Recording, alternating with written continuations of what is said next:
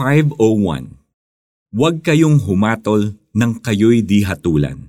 Mateo 7.1 Honda Levi's 501 Excited Ilan lang yan sa mga bansag kay Ben sa office. Honda, kasi Honda dot siya mag-shutdown ng computer kapag uwian na. Levi's 501 kasi eksaktong 501 na kapag time out na siya. Excited kasi parang laging nagmamadaling umuwi. Madalas makarinig si Ben ng mga biro at pang-aalaska dahil sa routine niyang ito. Ang hindi alam ng karamihan, 6 a.m. pa lang nakapag-time in na si Ben. Wala pang 7, nagsisimula na siyang magbasa at sumagot ng emails. Three times a week, pagkagaling niya sa office, nagbo-volunteer siyang mag-tutor ng mga bata sa kanilang church. Kagaya ng mga kaopisina ni Ben, napakadali para sa atin ang manghusga ng kapwa. Pero hindi ito ang gusto ng Panginoon. Malinaw ang utos ni Jesus sa Mateo 7:1-2.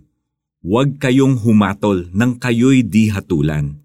Sapagkat hahatulan kayo ng Diyos ayon sa panukat na ginagamit ninyo sa iba. After all, iisa lang ang tunay na judge at lawgiver na kayang magligtas o magwasak.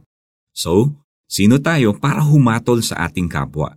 Santiago 4.12 Instead na manghusga, ini-encourage tayo ng Bible na mamuhay ng mapayapa kasama ang lahat ng tao. Sabi sa mga taga-Roma 12.16, Magkaisa kayo ng saloobin. Huwag kayong magmayabang. Sa halip ay makisama kayo kahit sa mga dukha. Huwag ninyong ipalagay na kayo'y napakarunong. Imbis na pag-isipan ng masama ang ating kapwa, hindi ba mas maganda kung susubukan nating alamin muna kung bakit nila ginagawa ang isang bagay? May kilala ka bang Ben? Have you tried asking kung bakit siya ganun?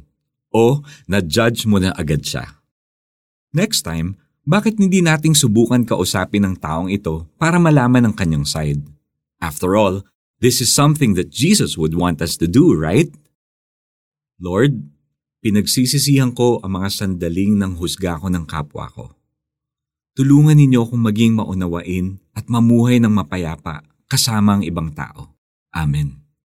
For our application, kumustahin ang isang katrabahong bihira mong makausap. Tanungin siya kung meron siyang prayer requests at isama ito sa iyong prayer list para sa linggong ito. Huwag kayong magsihatol upang huwag kayong hatulan. Mateo 7.1 This is Iko Gonzalez. I hope you are blessed and I pray that you'll have a Jesus-filled day today.